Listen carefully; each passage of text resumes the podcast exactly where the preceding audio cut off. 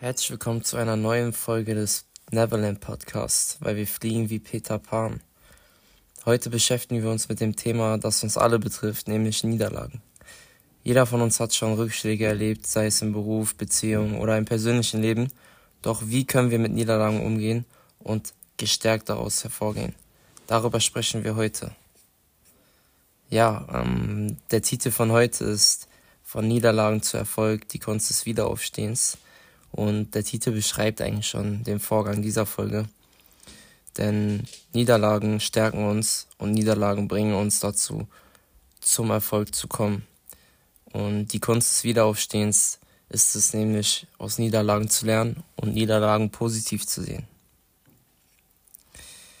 Niederlagen sind ein unvermeidlicher Teil des Lebens. Sie können im beruflichen, persönlichen oder im Beziehungsbereich auftreten. Die Frage ist nur, wie können wir lernen, Niederlagen nicht als Scheitern, sondern als Chance für persönliches Wachstum zu betrachten?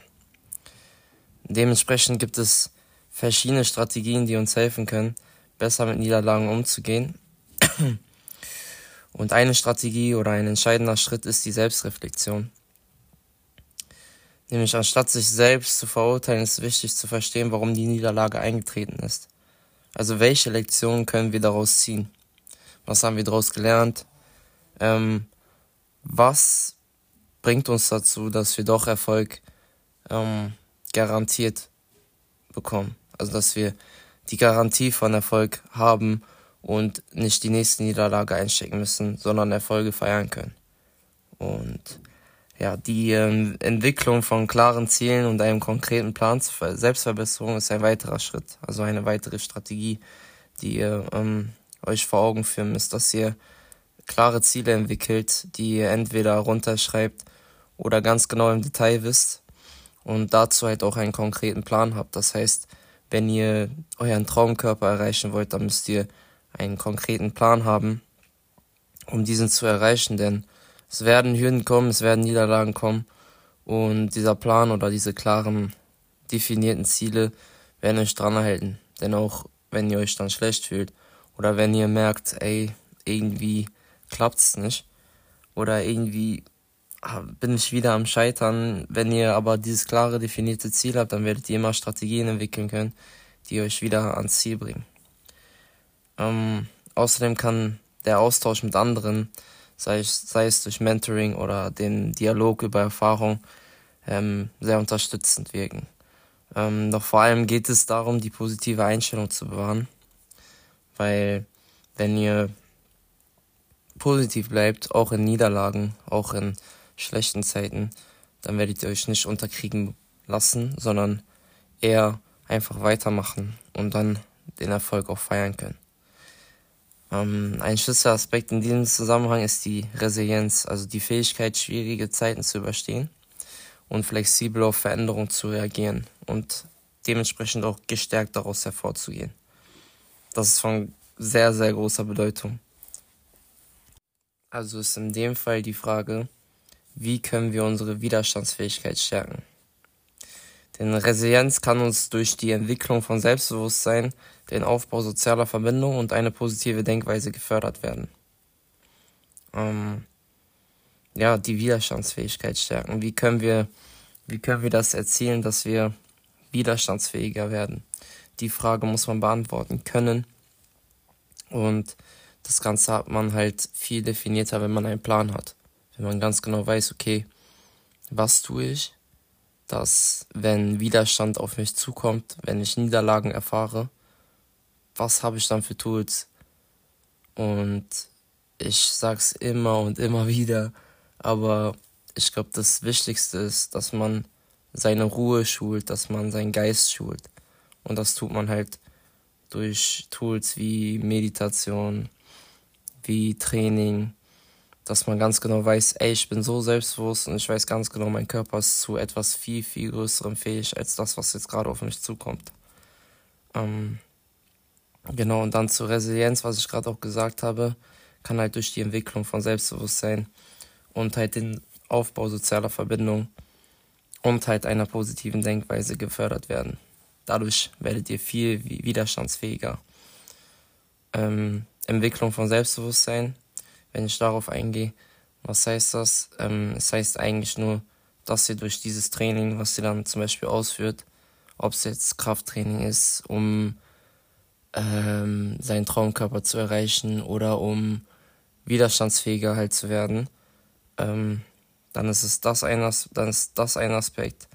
Ähm, Entwicklung von Selbstbewusstsein kann sein, wenn ihr euch aus eurer Komfortzone bewegt und etwas Neues erlernt, was ihr davor nie gemacht habt, sei es ein Job, wo ihr euch gar nicht vorstellen könntet, äh, dort zu arbeiten, aber ihr, ihr euch traut und ähm, ja, euch rausbewegt. Weil am Ende des Tages, auch wenn ich ähm, jetzt sage, wow, es klingt so hart, wenn man irgendwie für irgendetwas Großes arbeitet.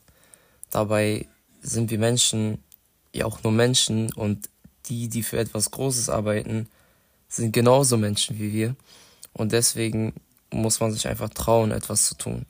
Auch wenn das gerade nicht in, dein, in deinem Horizont ist. Glaub mir, du wirst daraus auf jeden Fall viel mehr lernen als in Bereichen, wo du sagst, okay, das kann ich jetzt schon gut. Und da muss ich jetzt nicht mehr wirklich viel lernen und ich fühle mich voll wohl dabei. Das ist zwar auch ganz cool, aber vertraut mir, sowas ist immer sehr, sehr wichtig für, für euch selber, dass ihr euch raustraut.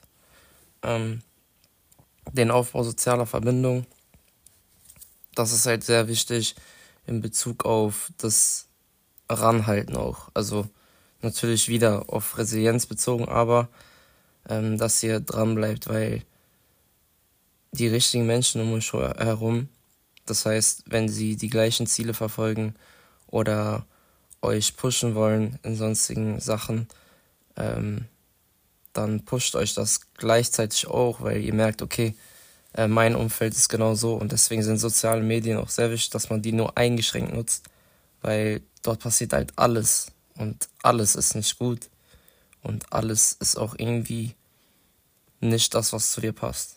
Ähm, dann positive Denkweise ist halt, dass ihr euren Geist schult durch Meditation oder sonstige Dinge, wo ihr sagt, okay, ähm, ich empfange dadurch Dankbarkeit, keine Ahnung, ähm, dass ihr halt einfach in Niederlagen wisst, wie ihr damit umzugehen habt. Äh, oder mit Verletzungen zum Beispiel.